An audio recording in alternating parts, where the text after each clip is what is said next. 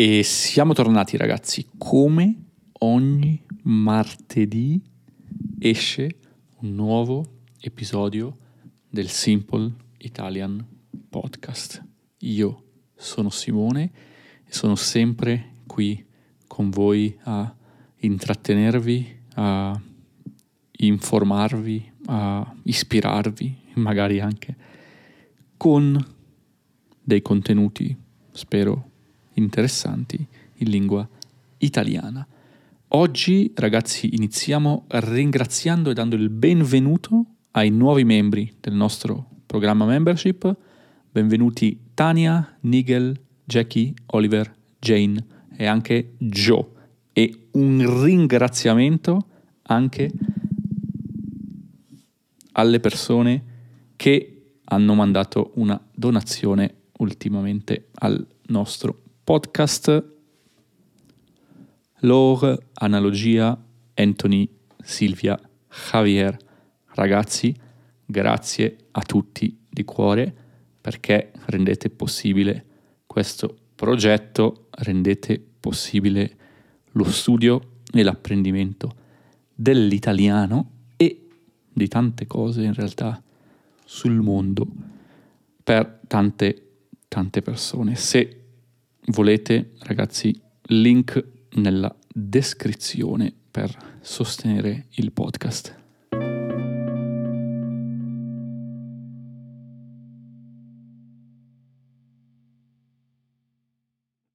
Di che cosa parliamo oggi, ragazzi? Allora, io sto registrando questo episodio da un monastero buddista tibetano mi trovo nella città, che in realtà non è una città, mi trovo nel, nel paese, paesino, paesetto di Farping, in un monastero che si chiama Neido. Se volete cercare su Google Map dove sono, lo trovate, N e Y D O, vicino a Kathmandu, a circa 40 minuti forse di auto da Kathmandu, io sono arrivato come al solito in autostop e ringrazio tantissimo la famiglia che uh, mi ha dato una mano, avevano due bambini veramente carinissimi e che devo dire parlavano anche inglese molto bene perché io gli parlavo un po' in nepalese e loro mi rispondevano in inglese per Beh, per farmi vedere che sapevano l'inglese. Quindi ottimo, è stata un'esperienza interessante, come, come al solito quando, quando si fa l'autostop succedono delle cose splendide di solito. Ecco, io sono, sono qui in questo monastero buddista e mi sto integrando un pochino in quella che è la vita qui al monastero. Mi sono integrato anche se in realtà oggi è l'ultimo giorno perché domani me ne andrò in un altro monastero, sempre qui vicino, non lontano, a fare dei, dei corsi, ma magari ve ne parlo in un altro episodio. Qui al momento, al monastero, la vita è abbastanza interessante, devo dire, perché ci svegliamo la mattina presto, io mi sto svegliando alle 5 di mattina. Uh. In realtà i monaci si svegliano ancora prima, si svegliano alle 4 e 45 perché alle 5, 5 e un quarto iniziano già con le preghiere fanno quello che si chiama puja, quindi mh, mm, entrano, vanno al tempio. No? Il monastero è un, un edificio, in realtà due edifici grandi dove vivono i monaci, dove dormono i monaci e anche Simone, e poi c'è il tempio. Ho pubblicato diverse stories su Instagram, quindi magari potete dare un occhio lì se siete curiosi perché ci sono dei disegni veramente, veramente bellissimi in questo, in questo tempio. Mi sveglio anch'io presto perché in realtà la colazione è alle 6 di mattina. Di solito medito un po' la mattina e da qualche giorno sono arrivati anche due ragazzi tedeschi, una coppia, e il loro obiettivo è quello in realtà abbastanza simile al mio, di indagare un po' quella che è la meditazione, uh, la filosofia buddista e questo genere di cose, no? E io, come sapete, se avete ascoltato i vecchi episodi del podcast, ne ho parlato credo due o tre volte, è oramai un po' di tempo che faccio meditazione, non so più se due anni o forse tre, non mi ricordo. E i ragazzi invece iniziano adesso, non meditano ancora e si stanno approcciando un po' a questo nuovo mondo, quindi è stato molto interessante perché mi sono offerto, diciamo così, di guidarli nel, nella meditazione, no? Quindi di, di fare la persona che ti dice siediti comodo, chiudi gli occhi e inizia a respirare. Ecco, questo ero io in modalità meditazione, ragazzi. E quindi è stato interessante perché io è, come detto, diverso tempo già che medito e che oramai medito praticamente tutti i giorni, circa una mezz'ora la mattina, ma non avevo mai guidato, diciamo così in italiano, no?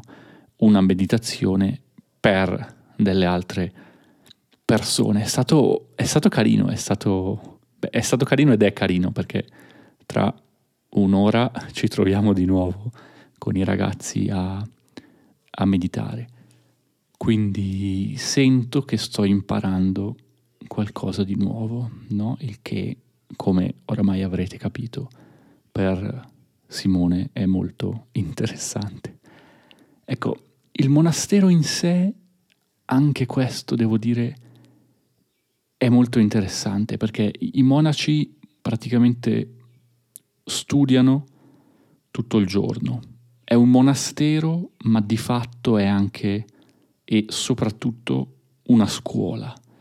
Io, noi tutti, credo, in Occidente abbiamo questa idea dei monasteri buddisti dove i monaci fanno tutto il giorno a meditare, 10 ore al giorno, hum, hum, e, e, vanno avanti così, no? E iniziano poi a volare dalla finestra, uh, no, o perlomeno io avevo questa idea un po' da uh, film di Hollywood, magari, no?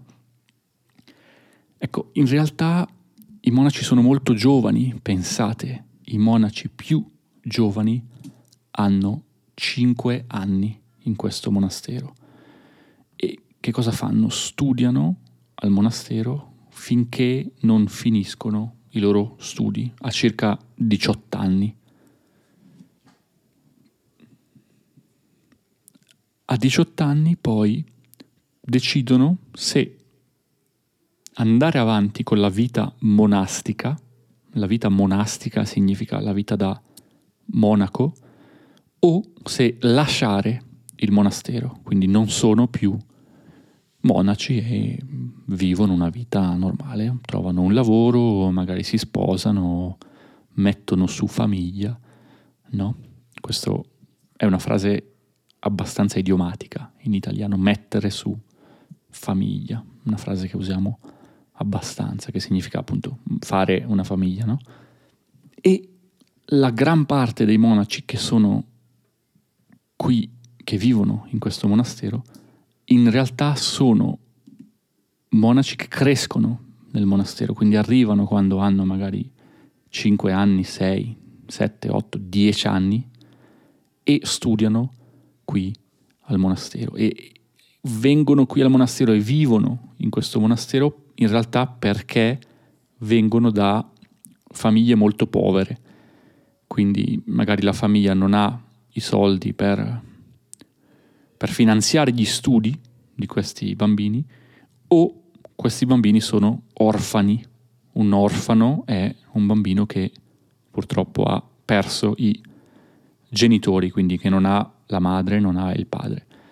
E quindi i monaci prendono questi bambini e, e li portano qui mm, e di fatto i bambini crescono al monastero come se fosse una, una comunità, è una comunità di fatto, no?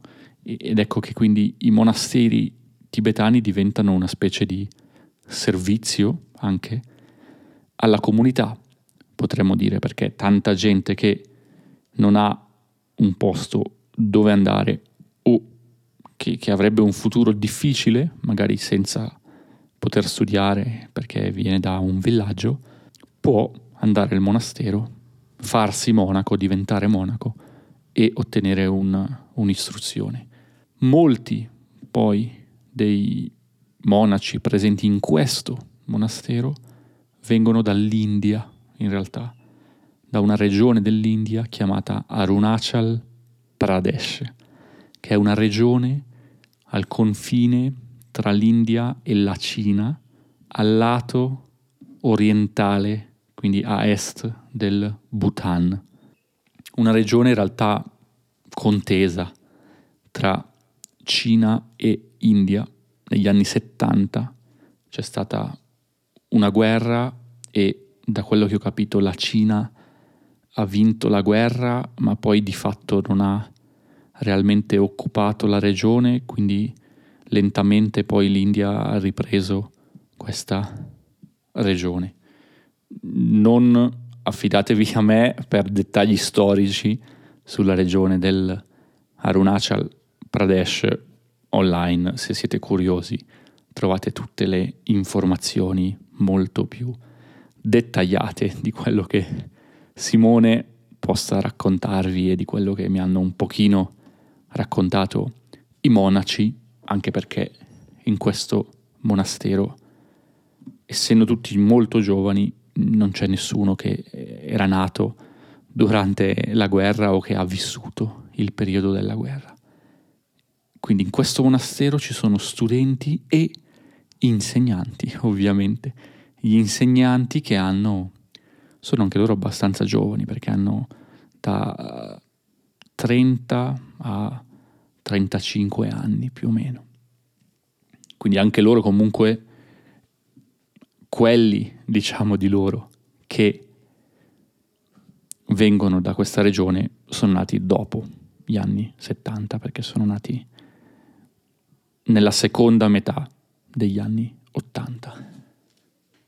Quindi è stato interessante scoprire qualcosa di, di, completamente diverso da quello che io mi aspettavo in un monastero buddista, no?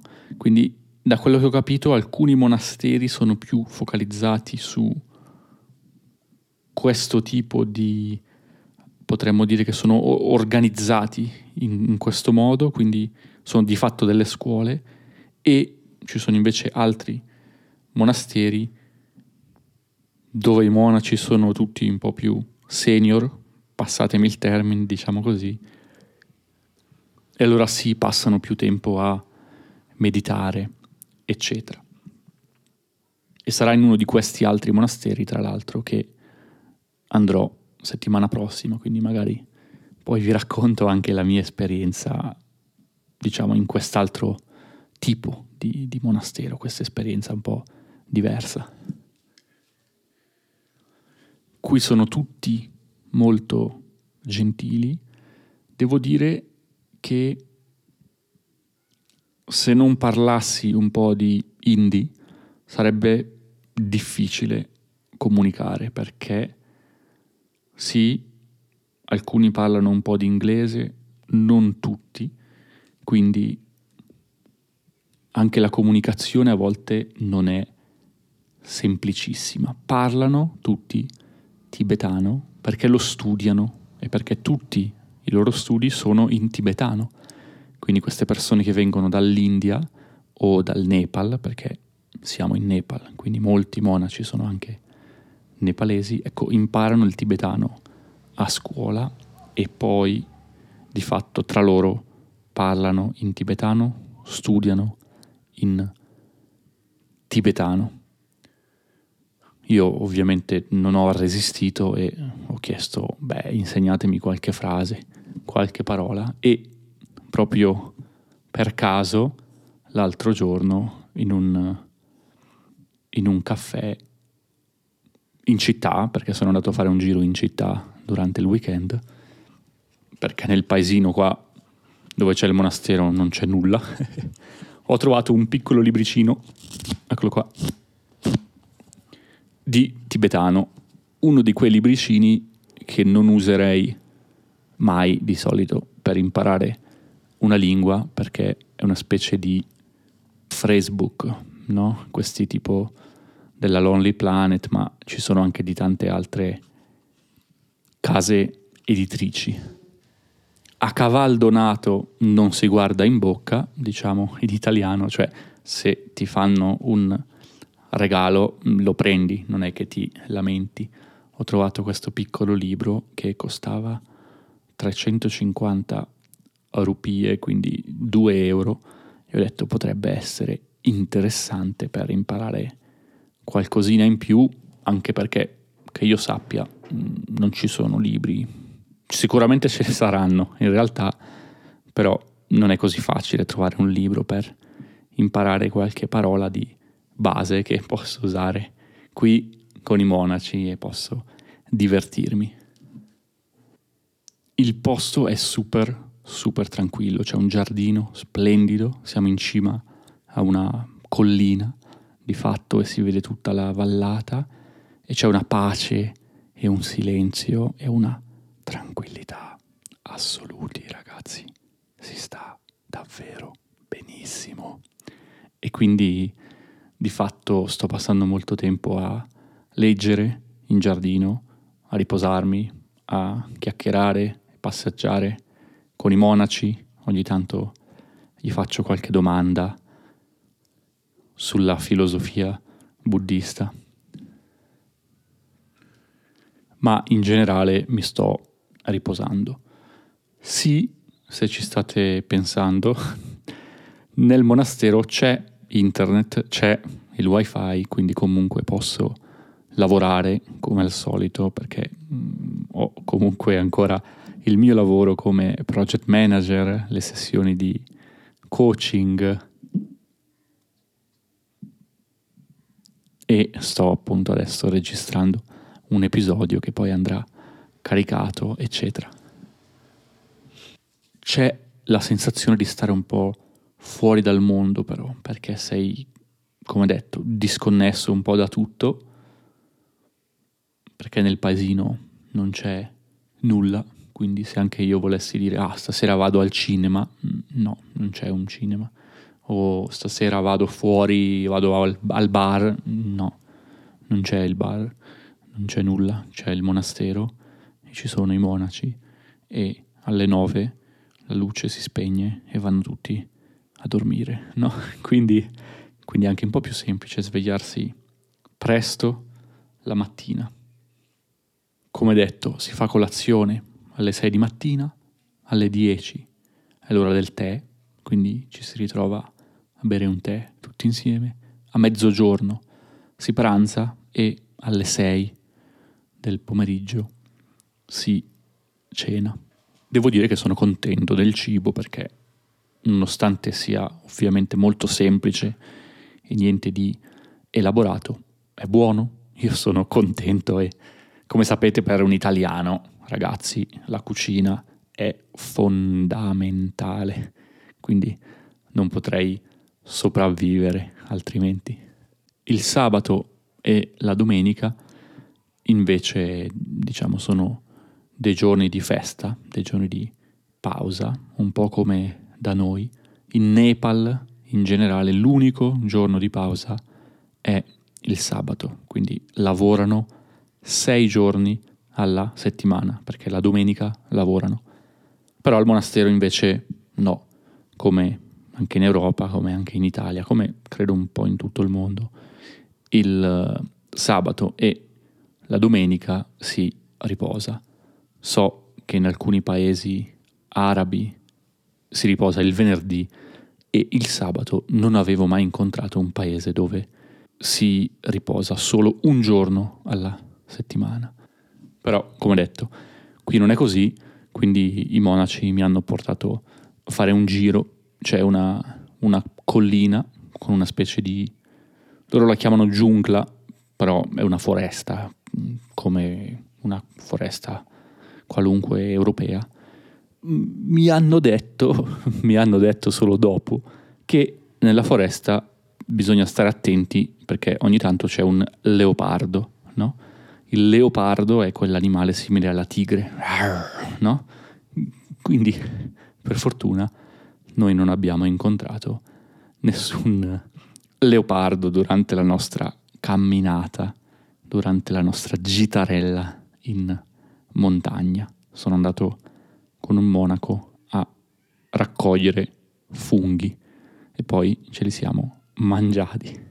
Quindi questa, diciamo, è un po' la mia vita nelle ultime due settimane, diciamo, è stata la mia vita qui al monastero. Volevo condividere con voi questa esperienza, secondo me, interessante che sto facendo e che mi ha dato, mi sta dando molto tempo per leggere, per riposarmi, per studiare, imparare, crescere, ragazzi. Non smettiamo mai di imparare. E con questa perla di saggezza io per oggi vi saluto e ci sentiamo davvero, davvero presto. Dal Nepal a tutto il mondo, un abbraccio gigante ragazzi. Ciao, ciao a tutti.